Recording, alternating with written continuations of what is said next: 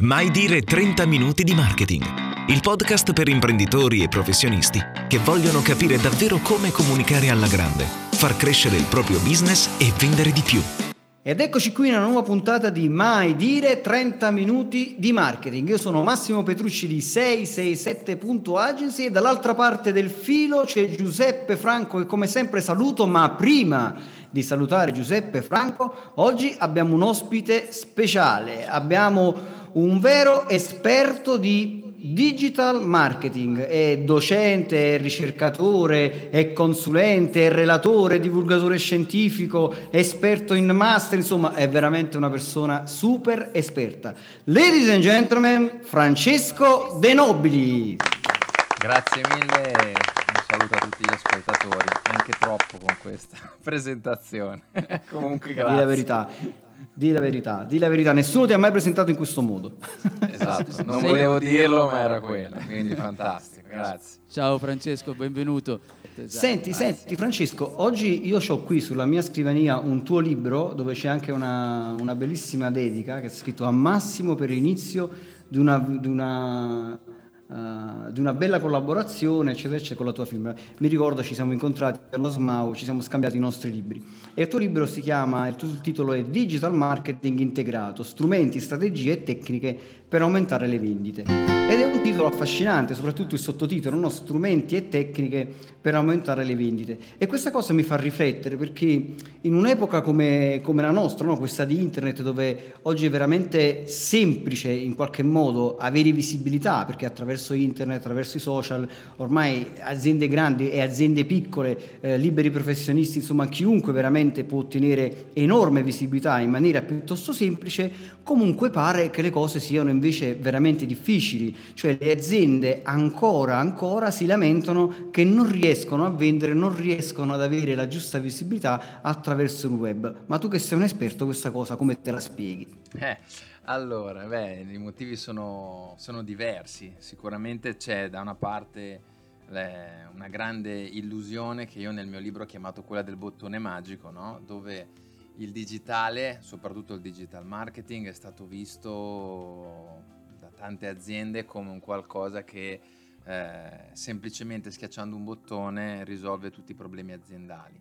Oppure dà una visibilità, appunto questa parola che è diventata un po' magica, grande visibilità grazie a, per esempio, i social, parlo del, del classico eh, iceberg come lo chiamo io, che illude appunto che solo la presenza o comunque un progetto di qualsiasi tipo possa portare subito i risultati.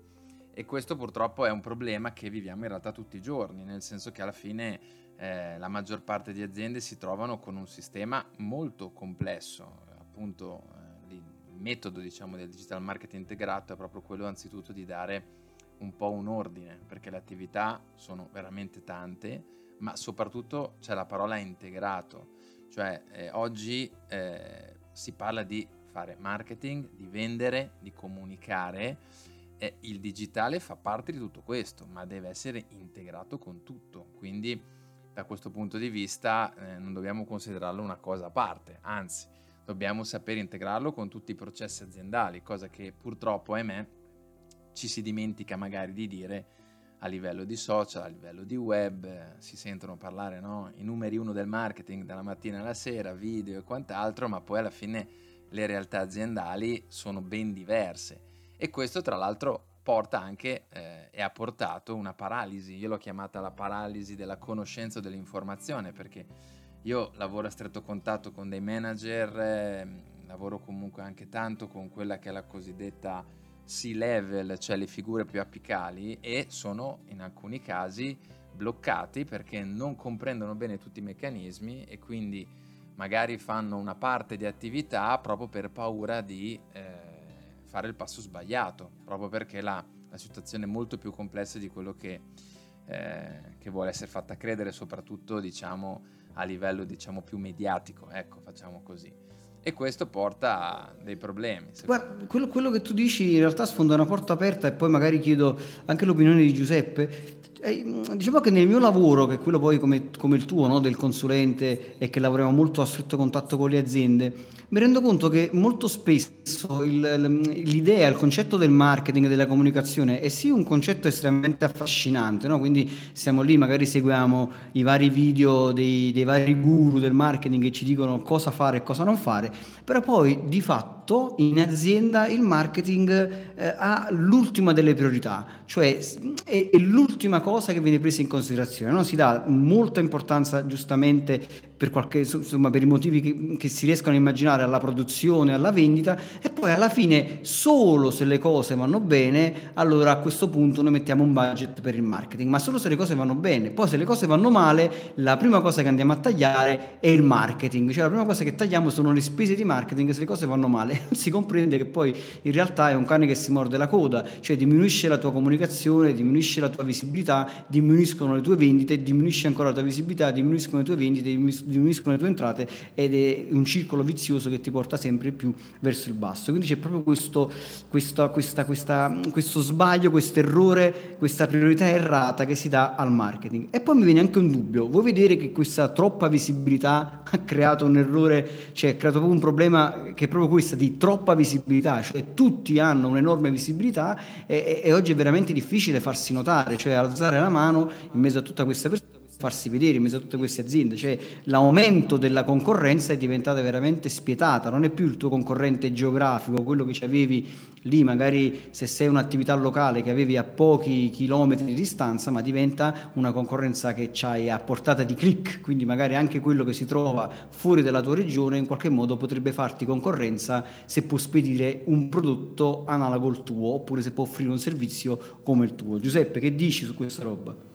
Ma guarda, io pensavo un po' sul discorso che diceva anche, anche, Francesco, cioè c'è una problematica anche di ascolto, di ascolto che comunque non si riesce, eh, quando tutti in, ti relazioni con una dinamica aziendale, con qualcuno, loro non, generalmente non ascoltano l'esperto. E secondo me questa deviazione dell'ascolto, e chiedo a Francesco, e c'è anche chi potrebbe essere il concorrente, diciamo così, di Francesco, comunque chi, chi, chi ogni giorno si fa vedere come il guru, il numero uno, come giustamente Francesco ricordava, e, e allora questo modo di comunicare, questo continuare a comunicare in quella maniera ha fatto sì, uno, secondo il mio punto di vista, a mettere in confusione chi ti deve scegliere perché non riesce più a capire dove sta la verità. Perché non essendo un esperto, pensa che tutto vada bene, allora va in sicurezza e dice piuttosto che penso a quello che pensavo prima. Quindi rimane fermo nella condizione dove era e ragione di testa sua. Questo però crea poi una difficoltà con i professionisti, come potrebbe essere nel caso in cui stiamo parlando con Francesco. Che ne dici? Ma sì, eh, secondo me avete detto due cose tutte e due giuste. Cioè, da un lato... Eh, c'è proprio questo, questo problema anche di, di, di, saper ascoltare e interpretare bene le cose.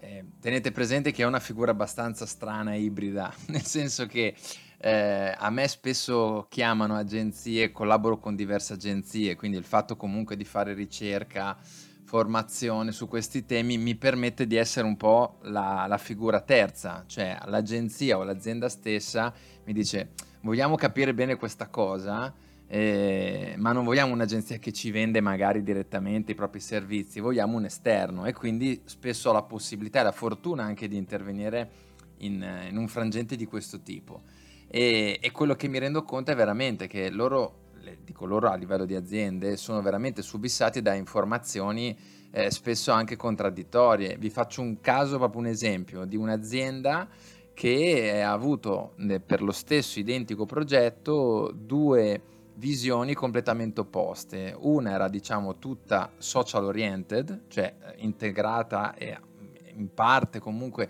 legata a tutta la parte social. Per la stessa identica azienda con gli stessi identici obiettivi ha avuto un'altra proposta tutta basata sulla SEO, quindi SEO oriented. È come se ovviamente eh, evidentemente queste due agenzie avevano eh, tra virgolette una sorta di comfort zone, cioè probabilmente eh, le loro competenze erano tutte su, quelli, su quegli argomenti lì e quindi una ha, diciamo, ha proposto di più la parte creativa, l'altro probabilmente ha proposto più la parte legata appunto al posizionamento. E questo però alla fine dei giochi è un problema perché poi alla fine eh, ci troviamo di fronte a eh, delle ricette preconfezionate, io questa cosa la ripeto spesso, ma è perché mi scontro con questo, con aziende che si trovano delle proposte che sono queste, eh, diversi messia che dicono la loro e, e alla fine... Eh sì, e poi alla fine non ascoltano e non entrano in quella che è secondo me la cosa più importante, che è la storia dell'azienda. Perché noi siamo nel digitale e a noi fa star male, a me in particolare, quando si sente dire si è sempre fatto così, no? Eh, però l'azienda ha una storia che va rispettata, per cui ci sono comunque delle dinamiche che devono essere integrate, anche la storia, anche eh, la modalità lavorativa di un'azienda non può essere completamente stravolta perché arriva al digitale, deve essere accompagnata e deve essere in qualche modo supportata grazie al digitale. Quindi non si può partire con delle ricette preconfezionate e le portiamo sempre quelle in azienda, proprio anche per questo, questo discorso appunto di, di attenzione nei confronti e di rispetto, secondo me anche lavorativo nei confronti Ma guarda, il problema è che oggi c'è un enorme paradosso, cioè il paradosso che si crede eh, che il web marketing sia una formula magica dove ci sono garanzie scientifiche che qualcosa debba accadere per forza, no? Un po' a, a, mi capita che molte aziende magari mi, mi contattano e poi mi fanno la, do, la, domanda classica è che garanzie mi dai? Cioè quante vendite mi fai fare? No? Come se quest'altra parte avesse una sfera di cristallo, senza che io magari non so neanche che azienda è, non so neanche che... Cioè, il fatto che tu sia un ristorante, cioè io ho un ristorante, sono un ristorante, ok, non vuol dire che se io ho fatto una campagna per un ristorante possa applicare la stessa strategia a te, perché magari vi trovate in una zona geografica diversa, il tuo menu è diverso, il tuo chef è diverso, la tua storia è diversa, ti trovi su un territorio diverso, i, le tue materie prime sono diverse. Cioè in realtà il, il lavoro da, da andare a fare poi è un lavoro di, come dicevi giustamente tu, capire l'azienda, cioè chi sei, che cosa fai, qual è il tuo prodotto, che cosa stai offrendo, qual è il tuo elemento diversificante. Però quello che poi mi accorgo, non so se questa è anche la tua esperienza, che molto spesso poi quando inizi a parlare con le aziende e cominci a entrare in profondità, ti rendi conto che neanche le aziende sanno poi effettivamente che cosa fanno, cioè non hanno mai riflettuto effettivamente su quello che potrebbe essere veramente il loro so, elemento differenziante, cioè perché quando tu chiedi, a volte chiedo perché dovrei comprare questo prodotto da te e non dal tuo concorrente? E, e le risposte classiche ti dicono no, perché il mio è un buon prodotto, perché il mio è un prodotto di qualità, oppure perché il mio ha un buon prezzo. E, e non si rendono conto che queste sono le tre risposte più banali e inutili che potresti dare. Cosa ne pensi eh, tu, Francesco? Eh beh, sì, no, quello è, diciamo che l'analisi interna del, di quello che è il, il valore dell'azienda, del prodotto del servizio è proprio, è proprio, la base di partenza per eh, questo tipo di progetti appunto integrati, cioè dove si deve trovare il valore che fa la differenza, ma non solo il valore interno, anche come viene percepito all'esterno, perché tutte le aziende probabilmente ti rispondono così. Poi vai a vedere, fai un'analisi, che ne so, sui social, facendo un attimo di analisi di riprova sociale, oppure vai a fare delle ricerche su Google e fai lo studio della correlazione tra quel tipo di servizio e magari il brand dell'azienda o quel tipo di prodotto e scopri che per esempio, non lo so, eh, a me era capitato una volta con eh, un'azienda di, eh, di yogurt dove abbiamo scoperto che in realtà quella tipologia di yogurt veniva ricercata abbinata ai discount. Perché? Perché probabilmente veniva considerata per quel tipo di tipologia un prezzo troppo alto ma non gli era assolutamente balenato in testa a quell'azienda lì, anzi si sentiva il re del mercato. In realtà eh, poi si è dimostrato e ha cambiato di conseguenza anche per quello.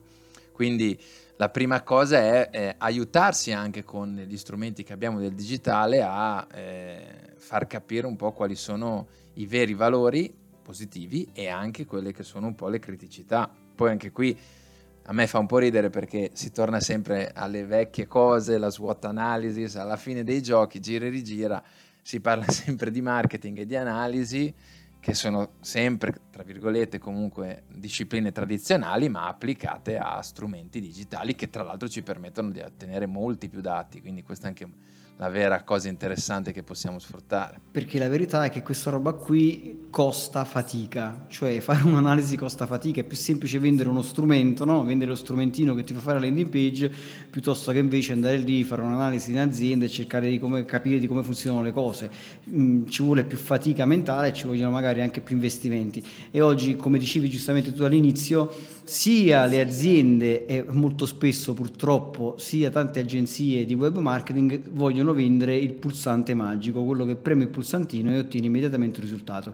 Ma prima di lasciare la parola a Giuseppe e sentire la sua, eh, tu parli spesso di eh, marketing integrato, no? digital marketing integrato. Ma cosa intendi per digital marketing integrato?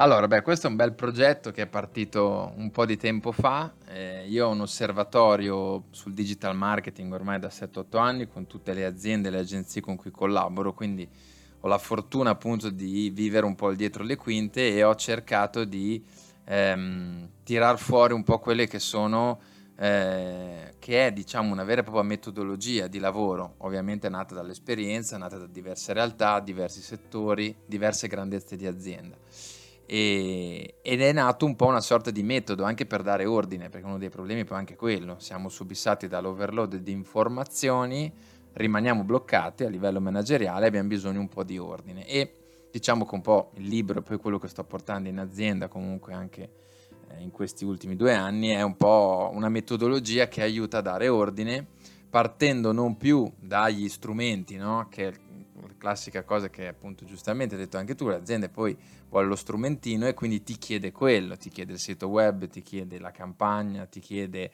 eh, magari, non so, adesso c'è la mania dei chatbot, cioè ti chiede uno strumento, quando deve capire prima, ovviamente, invece che tipo di strumento ha bisogno. E quindi da qui si parte con una fase che è divisa anzitutto con i dati al centro, quindi centralità del dato, perché le aziende oggi devono essere data driven a qualsiasi tipo di eh, latitudine, a qualsiasi tipo di eh, eh, grandezza e di business, perché se no parliamo di nulla.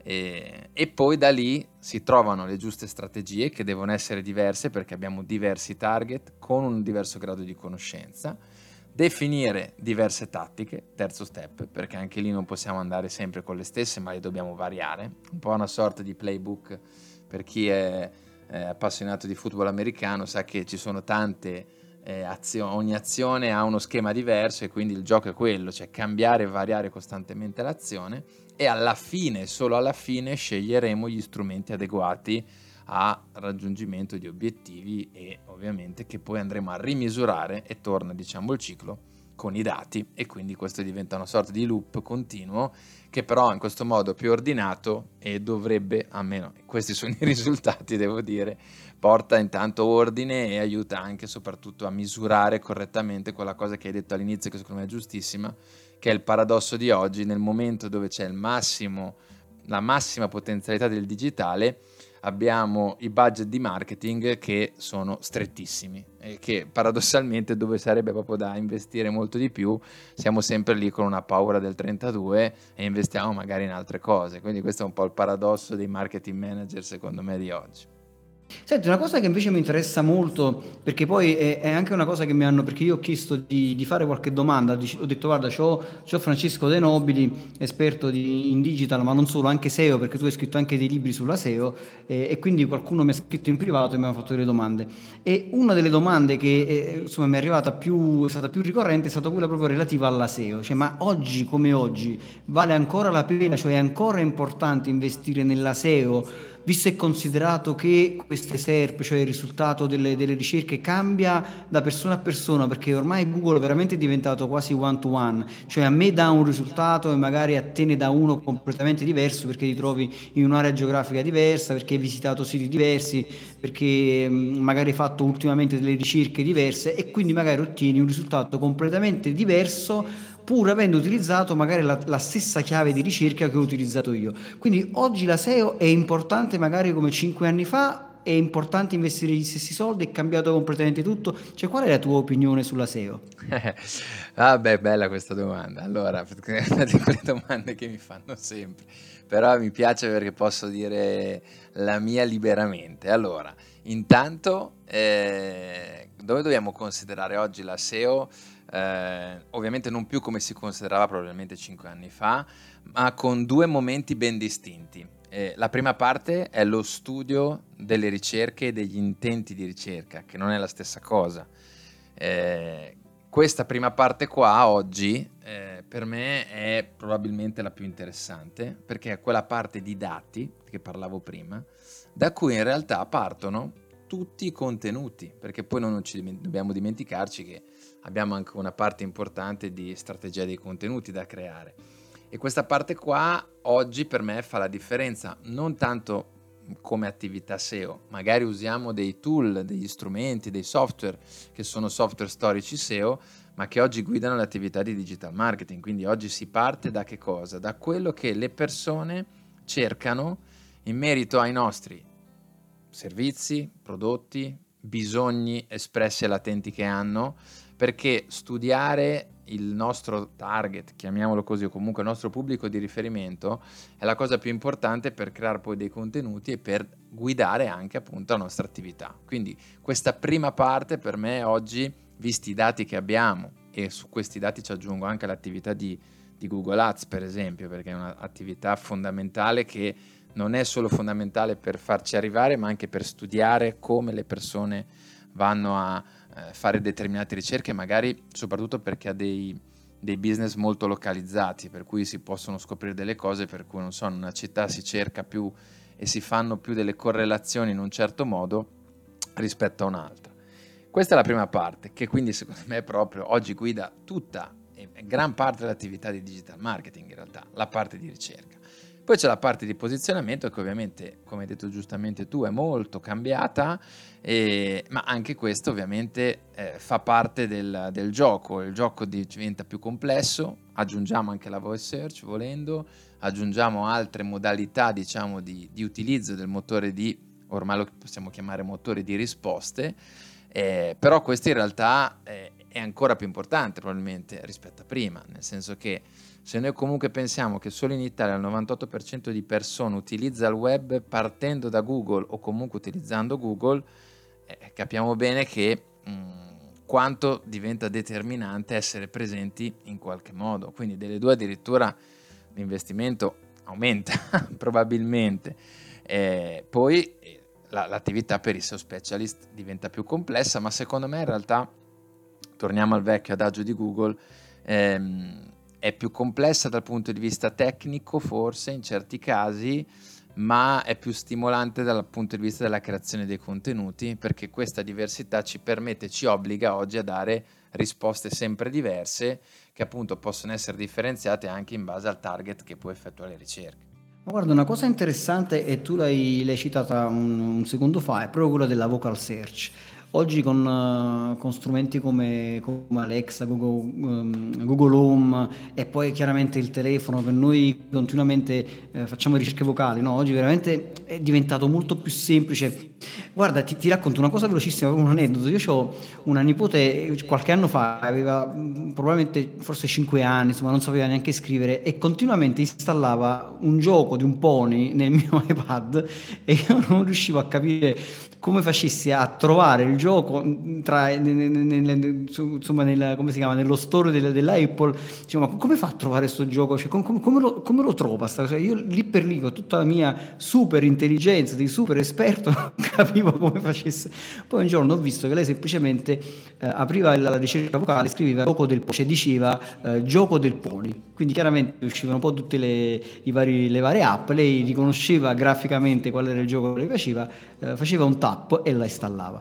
Quindi la, la vocal search è veramente una cosa mh, mm, potentissima, ma secondo te a questo punto la vocal search cambia la modalità con la quale ad esempio un sito internet dovrebbe essere progettato i contenuti dovrebbero essere scritti? Cioè, probabilmente secondo te i testi dovrebbero essere scritti in maniera diversa, non lo so, eh, le chiavi più lunghe o completamente in maniera eh, totalmente diversa? Cioè, qual è la tua opinione sulla, sul, sulla vocal search? Cioè, influenza in maniera diversa la progettazione di un sito? Beh, allora, già abbiamo qualche dato. Eh, in Italia, in realtà, ehm, devo dire che nei progetti che seguo si sta muovendo qualcosina, ma dipende molto dalla tipologia di sito. Della serie, un sito informativo inizia già a avere alcune, diciamo, alcuni risultati in base alla modalità con cui si eh, creano i contenuti pensando a una ricerca vocale. La ricerca vocale ha come caratteristiche principali quella comunque di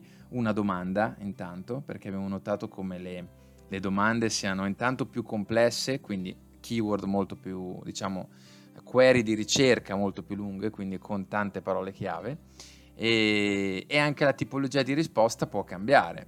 Per esempio, eh, quello che stiamo facendo adesso, discorso podcast, e abbiamo notato da alcuni dati, con alcuni progetti che hanno anche all'interno i podcast, che sta portando molti risultati perché ovviamente grazie anche al discorso di, di, Google Podcast le persone magari cercano un podcast particolare, se è inserito in Google Podcast ha una grande visibilità, magari anche solo rinominarlo in un certo modo e questo già porta dei, dei risultati. Ovviamente non dobbiamo oggi essere schiavi di questo perché il concetto rimane lo stesso mh, mm, di cui parlavo prima, per cui dobbiamo sempre capire e studiare bene quello che è la, la ricerca in base al contenuto, prodotto, servizio, eh, attività informativa. Per alcuni, diciamo, business è più importante e quindi va studiato anche la modalità con cui eh, il nostro praticamente l'assistente, in questo caso di Google o altri assistenti, risponde in base a un certo tipo di domanda, però non è che dobbiamo rimanerne schiavi, cioè nel senso che comunque eh, anche in base al target di riferimento dobbiamo sempre poi parlare con le persone. Ecco, una cosa importante della SEO che non ho detto è non scriviamo per Google, ma scriviamo per delle persone. Questa è una cosa che deve rimanere centrale. Oggi si parla di human to human, ma eh, il rapporto con la persona è quello giusto. Google ti può aiutare in base al tipo di dati che ha e al tipo di risposte a fornire magari delle, delle, delle risposte il più esaustive possibile il più di qualità possibile.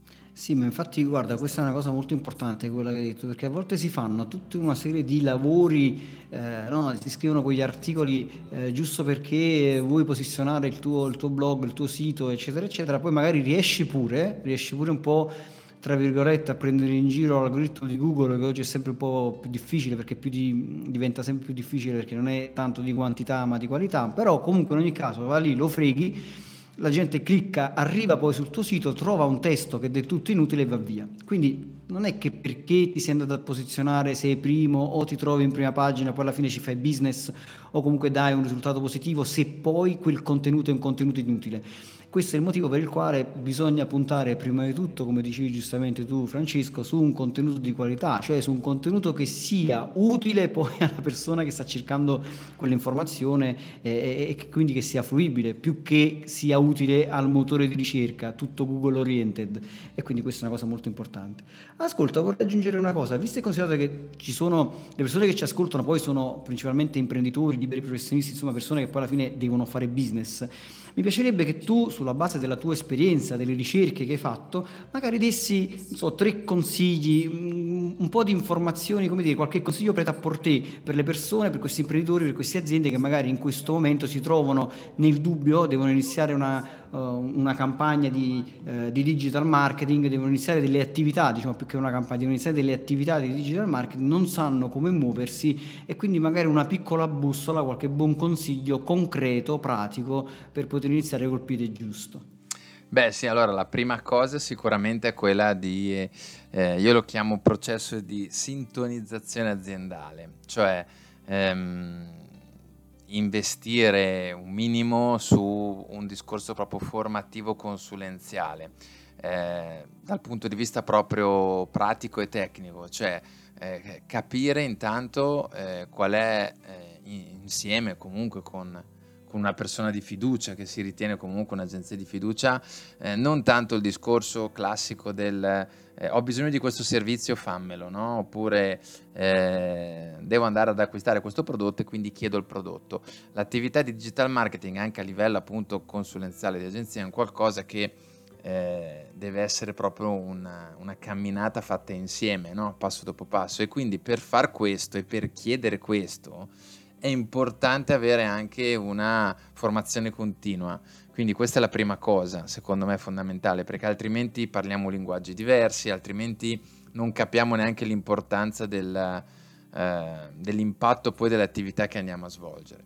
Eh, la seconda, secondo me, parte fondamentale è proprio quella di uno studio fatto bene eh, di quella che è la situazione, diciamo, eh, al punto zero, io lo chiamo con l'azienda. Cioè arriviamo e vediamo oggi come sono le cose. Fotografia di quello che è il presente e di quello che è stato il passato a tutti i livelli la cosa che dicevi tu prima è, è, veramente la trovo tutte le volte, cioè la maggior parte di persone, scusate o meglio di aziende in questo caso, cioè di manager con cui parlo, eh, ha una visione parziale di quella che è la situazione, quella che viene chiamata analisi dello scenario, sia sui clienti ma anche sui competitor. Per esempio il più delle volte io mi trovo aziende che mi dicono i miei competitor principali sono questi, perché li vedo tanto, fanno tante cose, poi vai a fare un'analisi e scopri che in realtà quelli che realmente li stanno, tra virgolette, fregando i clienti sono altri, no? Quindi anche questa parte qua eh, diventa proprio importante. Terza cosa, così facciamo proprio un, due, tre, eh, secondo me è poi la, la, la modalità di lavorare per step obiettivo, cioè non si può pensare io ho un modello appunto che si chiama Digital Marketing Integrato che ha, eh, può avere anche dei, diciamo, delle modalità molto importanti con aziende. Siamo partiti con le, con le, multinazionali a fare questa cosa, adesso lo stiamo espandendo anche con le piccole e medie imprese e con gli imprenditori, ma non può avere una roba di questo tipo un risultato immediato. Quindi creare degli step di analisi e di obiettivo in modo tale che tutti si sta lavorando sapendo bene qual è l'obiettivo che vogliamo andare a raggiungere, ma nel, identificando obiettivi di breve periodo, medio periodo e lungo periodo. La SE è una di quelle, per esempio, che si capisce che non è un'attività da 100 metri, ma è un'attività che realmente poi i benefici li vai a vedere, soprattutto per la parte, ovviamente per la parte organica, nel lungo periodo. Quindi dividere anche obiettivi e attività in modo tale poi da avere un riscontro reale effettivo, anche perché poi giriamocele tutte queste cose belle, ma il risultato finale è quello poi del ritorno di investimento. Quindi se non mettiamo anche questo nella, nel discorso di obiettivi, diciamo breve, medio e lungo termine, ovviamente pesandoli in maniera differente, non andiamo poi da nessuna parte. Ecco. Quindi questo secondo me è una di quelle cose che alla fine dei giochi è quella che fa mettere, diciamo, mettere in pista poi la nostra auto e farla partire sull'asfalto, perché altrimenti rimane lì nel garage, bellissima, fantastica, ma poi non, non la usiamo realmente.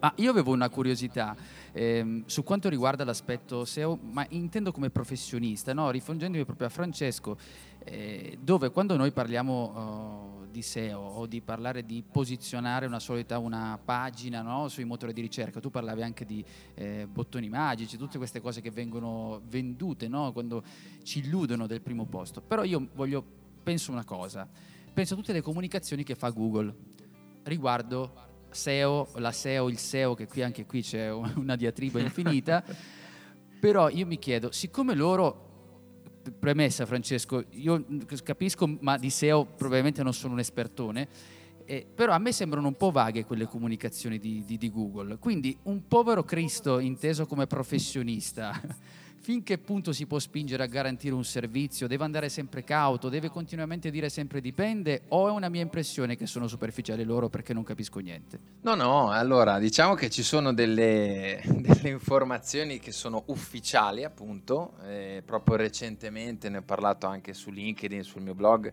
per esempio uno dei, dei documenti più importanti è quello delle linee guida, si chiama dei quality raters, che sono dei professionisti che eh, e poi in realtà dietro ci sono anche delle agenzie che valutano la qualità dei contenuti, quindi non sono dei robot ma sono persone, sulla base di alcune indicazioni che appunto vengono fornite da Google, cioè Google dà delle indicazioni, diciamo che dà gli ingredienti per poi fare la ricetta dell'algoritmo. La ricetta non l'abbiamo, ovviamente, gli ingredienti in parte ci sono, ma in parte Google stesso non riesce a gestirli bene, perché ci sono delle cose che da anni Google promette, tipo non vedrete mai nello stesso risultato del motore di ricerca eh, due volte lo stesso sito, saranno dieci anni che lo promette, continuiamo a vedere lo stesso sito due, tre, quattro volte, magari, no? Quindi, da un lato sicuramente eh, c'è questo discorso per cui Google dà delle indicazioni, ma poi è lui stesso che magari si mette delle buone cose, delle buone linee guida, ma poi fa fatica a rispettarle. Dall'altra parte sicuramente qui non si può mai promettere nulla, cioè il discorso posizione, a parte che io toglierei anche sta, sta balla del posizionamento, cioè io parlo di conversione, cioè si fa SEO per fare la conversione. Non, io sono contento quando vedo che da una ricerca organica è arrivata una visita che poi ha convertito l'obiettivo che avevamo impostato, che può essere di tutti i tipi, che non vuol dire vendere per forza, con molte aziende l'obiettivo semplicemente diventa quello di ehm, magari eh, far compilare un form di contatto, potrebbe anche essere sufficiente questo, quindi non è che per forza bisogna vendere direttamente dal motore di ricerca. L'obiettivo vero è quello, quindi anche il discorso posizionamento, magari uno è quarto, però la gente lo legge di più e alla fine converte proprio il quarto dopo che ne ha letti altri tre. Quindi anche su quello bisogna essere un po', un po' secondo me, più chiari. E l'altra cosa, sicuramente non si può promettere nulla. Cioè questa qui è una opportunità che abbiamo, lavorandoci sopra sicuramente nella maggior parte dei casi si ottengono dei risultati perché altrimenti non ci sarebbero SEO specialist. E non sarebbe poi così importante questa cosa, quindi è comunque da sfruttare, c'è chi riesce a sfruttarla al 30, chi il 40, chi il 60, l'obiettivo è provare a sfruttarla ovviamente eh, nella massima potenzialità possibile ricordandoci che poi esiste comunque tutta la parte di Google Ads dove investendo invece del denaro, anche lì ovviamente c'è tutta la parte consulenziale fondamentale, e lì in qualche cosa comunque alla fine la sposti comunque. Eh, anche lì diventa un equilibrio. Quanto investi, meno investi e più guadagni e torniamo al ritorno di investimento. Un concetto importante che è molto spesso sottovalutato, cioè la SEO ha un costo. Cioè la gente pensa che la sia gratis. No, dice ok, ora faccio una faccio una, una, un'attività di SEO gratis, cioè come se tutto fosse gratis. La gente pensa che la SEO, sai cos'è? Scrivo 4 articoli per il blog, 10 articoli per il blog, cioè? C'è, c'è, questo grande fraintendimento che la SEO sia un'attività gratuita, mentre le attività di advertising come Google Ads, Facebook Ads o anche su LinkedIn Ads e così via, quelle sono a pagamento. Dice allora io evito di spendere soldi e faccio la SEO, quando invece la SEO è un'attività consulenziale complessa che ha dei costi anche elevati e ha un tempo lungo per portare dei risultati. Quindi questa è una cosa che bisogna chiarire bene, eh, che non è così. E mi piace molto, molto, molto quello che hai detto tu Francesco, non è tanto importante lottare per un posizionamento che poi magari alla fine non ti porta a nulla, ma alla conversione. Non mi interessa dove mi sono posizionato, mi interessa che le mie attività e, e come dire, la ricerca organica mi porti a una conversione, che potrebbe essere una vendita, un'iscrizione alla newsletter, una, un nuovo lead, cioè qualcuno che mi chiede informazioni eh, oppure un preventivo. Cioè, questo penso che sia veramente una cosa importante, eh, un numero sul quale puoi andare a, a creare delle, delle, attività concrete. Io pensavo, quando mi dicevi a questa cosa, che, che, è molto interessante del fatto che comunque io possa essere terzo, quarto, quinto, ma poi l'importante è che io poi vada a convertire, come dicevi tu. Senti, ma quello che sta succedendo adesso mh, sui motori di ricerca, su Google ovviamente mi riferisco, al fatto che eh, ti fa vedere una sorta di anteprima dei contenuti.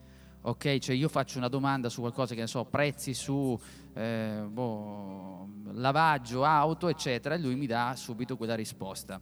Secondo te questa cosa quanto andrà ad influenzare più avanti sul traffico verso i siti? Ah, bella questa allora, questa è una, un'altra delle notizie più dibattute in questo periodo, devo dire, quindi ottima domanda, perché eh, è, è, il classico esempio secondo me di informazione che è stata un po' filtrata, cavalcata e abbiamo fatto 2 più 2 fa 6, cioè nel senso che... Eh, no!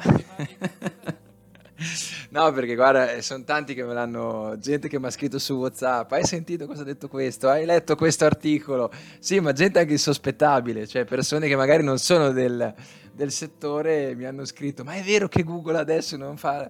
Allora, calma e sangue freddo, nel senso che Ehm, vabbè, intanto questa cosa ovviamente è, è, sempre la capacità e il tentativo di Google di, di dare la miglior risposta nel minor tempo possibile.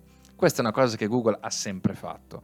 E, ehm, sicuramente in certi casi eh, possiamo dire che, e qualche dato ce l'abbiamo da questo punto di vista, anche se è una cosa abbastanza recente, anche in Italia, per alcune tipologie di, di ricerche, eh, diciamo determinate tipologie di siti, informativi soprattutto, nella, nella maggior parte dei casi, eh, stanno subendo comunque un, un minimo di scossone, non così fondamentale perché poi la gente probabilmente non si ferma al primo, ma comunque qualcuno vuole andare eh, a, in qualche modo a, a capire meglio no? le classiche informazioni che vengono ricercate.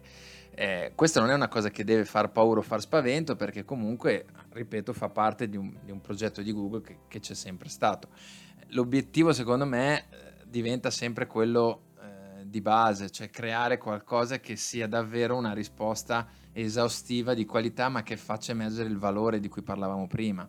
Per cui eh, intanto togliamo un po' di questo mito, eh, oggi per ora, oggi perché questo dobbiamo parlare di oggi, è un impatto che ha eh, realmente delle, appunto, delle conseguenze su una parte di siti informativi.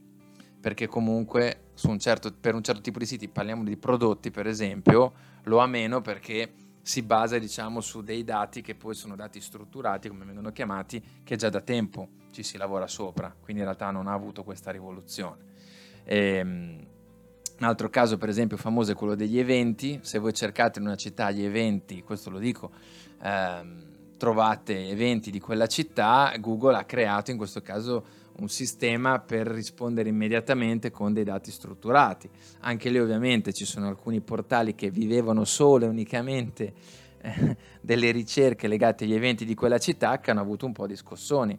Ecco, questo però ci deve anche insegnare, secondo me, sempre a differenziare poi i nostri business e a differenziare soprattutto quelle tattiche di cui parlavo prima e quelle strategie, perché se poi noi ci, fossili, eh, effettivamente fossilizziamo solo su una modalità, un'azienda per esempio vende da Dio, vende benissimo lavorando tanto SEO e fa solo quello e perde poi la, mettiamo caso di un'azienda che ha investito tutto per fare portali di eventi, arriva Google, gli fa una cosa di questo tipo e perde ovviamente una buona parte comunque.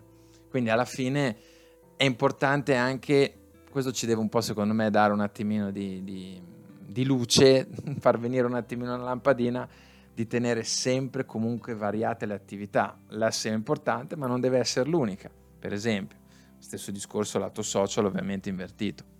Eh, ci vuole il giusto marketing mix, il web marketing mix in questo caso potremmo dire.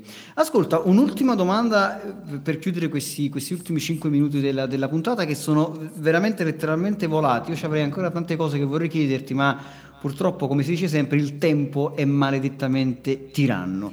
Però una cosa che sicuramente interessa eh, le persone che ci ascoltano sono questi chatbot, chatbot e machine learning, in particolare i chatbot.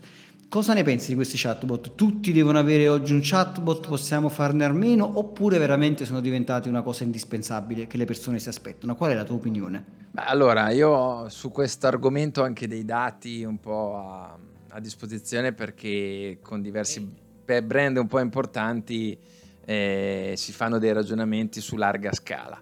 La realtà è che eh, c'è un'educazione al chatbot che è cambiata nel corso anche degli ultimi mesi, cioè determinate fasce intanto di persone eh, si aspettano comunque anche l'arrivo poi della parte umana, quindi diciamo che l'automazione totale non è più una novità e dall'altra parte si pretende anche quindi che a un certo punto finisca. Questa è una cosa che se nei primi tempi, diciamo, la novità veniva in qualche modo eh, faceva da riferimento e quindi uno diceva, vabbè dai, bello comunque, mi hai dato delle risposte anche se non è esattamente quello che volevo, mi accontento. Oggi non è più così, in parte perché ovviamente il chatbot è aumentato di, di efficacia anche, quindi lavorando col machine learning, ma non solo, c'è la possibilità di avere comunque un lavoro più preciso e dall'altra parte perché poi le persone a un certo punto hanno capito il giochino. Eh, io con i miei studenti, per esempio, che sono alcuni della, della magistrale, altri che dei master, quindi sono già laureati, c'è una, per esempio, per loro c'è uno zoccolo duro che lavora tanto con ManyChat, no? ad esempio. E purtroppo questa è una di quelle robe che inserite in azienda, se non inserite in un sistema integrato, si perde, perché alla fine dei giochi eh, diventa uno strumento e quando è uno strumento e basta, eh, non riesce più a garantire un determinato scopo. Può essere molto utile, viene utilizzato, lo utilizziamo tanto anche con grandi brand, ma deve esserci sempre la possibilità poi di avere in qualche modo un collegamento eh, umano da una parte oppure un percorso, diciamo, chiamiamolo d'acquisto o di, o di contatto che permetta poi un qualcosa di diverso dall'utilizzo del chatbot puro. Quindi è anche questo uno strumento che fa parte di alcuni percorsi di acquisto, poi non di tutti, funziona molto bene in alcuni casi, non è necessario in altri, lo dico già, perché molti partono, facciamo many chat, e poi in realtà hanno altre priorità. E anche questo, come tante cose, va assolutamente integrato in tutto il percorso, perché tu mi puoi anche catturare da un messenger, un messaggio sui social o direttamente addirittura sul sito quando vado a navigare, però poi mi devi accompagnare nel modo corretto e quindi, torniamo al discorso, mi devi conoscere nel modo corretto. Ad esempio su quale tipologia di aziende, visto che funziona in maniera più intelligente e, e, vale la pena magari investire in un chatbot? Beh, allora, nelle aziende per esempio di, diciamo, i, i dati un po' che ho più importanti e interessanti sono nel mondo della moda, perché si possono fare dei, degli ottimi servizi, ovviamente con analisi, diciamo con analisi, con promozioni dedicate, quindi in qualche modo c'è proprio il, il, fatto che si cattura la persona che è interessata, che è stata stimolata magari dal social, da una stories su Instagram, da un evento che ha scatenato un interesse che prima non aveva, perché poi dobbiamo sempre entrare in quest'ottica, eh, che eh, quando parliamo di comunicazioni di questo tipo, se io l'avevo sui social, non sto cercando come su Google, ma ho un interesse, sto facendo altro. E lì in alcuni casi funziona, nel senso che funziona, nel senso che accompagna magari alla conoscenza di un brand, ad eventualmente l'iscrizione banale a una newsletter, ma una newsletter dedicata magari, cioè io ti ho, tra virgolette, intercettato da una borsa, quindi da una campagna di Instagram advertising ovviamente, quindi basandosi su Facebook advertising e da lì posso parlare con te, crea un percorso e ti faccio scoprire magari nel dettaglio un mondo in base alle tue esigenze. Qual è il tuo colore preferito, qual è il tuo colore che stai cercando, eh, il materiale, una serie di, di, attività che permettono poi di arrivare alla fine, ovviamente, soprattutto se poi arriva la parte umana, eh, al risultato almeno di conoscenza del brand e di in certi casi anche conversione, com- potrebbe essere anche banalmente l'iscrizione alla newsletter. Il campanello che hai sentito ci dice che praticamente è l'ultimo minuto, quindi lascio la parola a Giuseppe prima di salutarti Francesco che sicuramente vuole aggiungere una battuta veloce. Beh, intanto voglio precisare Grazie. chi ci sta ascoltando che non siamo da Bruno Vespa perché sembrava quel porta a porta Indo. No, io la riflessione, vi ascoltavo mentre parlavate di questo chatbot, che poi giustamente si, io mi immagino che si arrivi a un punto di saturazione, cioè il fatto che le persone arriveranno a utilizzare tutti, ipotizzo, no? che si arriverà a dire guarda che mia, la mia azienda non usa i chatbot ma risponde una persona umana. Probabilmente si arriverà all'inversione, è una visione mia forse più avanti, no, però ci sta, no, ci sta, perché ci immagino che sia quello, sia, cioè il posizionamento del marketing ipotetico sarà la mia azienda risponde c'è un essere umano, non, non un chat. No, ba- tempo finito, basta così. Come, come non, usa, non usa l'olio di palma, non uso il chat. Esatto, esatto. Francesco De Nobili, dove ti trovano le persone che ci hanno ascoltato? Dove possono acquistare il tuo libro? Dove ti trovano? Dove possono leggere i tuoi articoli? Dove possono bussare alla tua porta? Ale, allora, beh, intanto vabbè, francescodenobili.it, molto facile, quindi basta scrivere nome e cognome anche su Google e arrivate sul mio sito. Su LinkedIn ovviamente perché sono molto attivo su questo social che è praticamente quello che, che presidio totalmente e in libreria oppure ovviamente lo dico senza pubblicità ma ormai si compra tutto su portali online quindi su Amazon o anche direttamente nella, nel sito Epli cercando digital marketing integrato e SEO Google che appunto è l'altro libro un po' il best seller giusto ormai la quarta edizione così uno si fa la doppietta e può farseli tutte e due direttamente. E se vuole nel mio sito c'è una bella anteprima sia di digital marketing integrato che di SEO Google, così intanto uno si può fare un'idea. E io ve lo consiglio perché è un libro di digital marketing integrato che ho letto e trovo davvero molto interessante, quindi vi consiglio di acquistarlo, leggerlo e soprattutto metterlo in pratica. Francesco, io ti ringrazio, grazie, grazie mille per questo tuo intervento. Giuseppe, grazie anche a te, il tuo riepilogo questa volta è saltato, le persone se ne faranno una ragione. Un saluto a tutti e siate felici ovunque voi siate. Ciao! Hai domande? Lascia un commento. Se poi ti è piaciuta questa puntata, scrivi pure la tua recensione a 5 stelle. La leggeremo la prossima settimana. Tutte le puntate di Mai Dire 30 Minuti di Marketing le puoi ascoltare su iTunes, Google Podcast, Spotify, YouTube e Spreaker. Inoltre su 667.agency slash podcast trovi i link a video, libri e a molte altre risorse.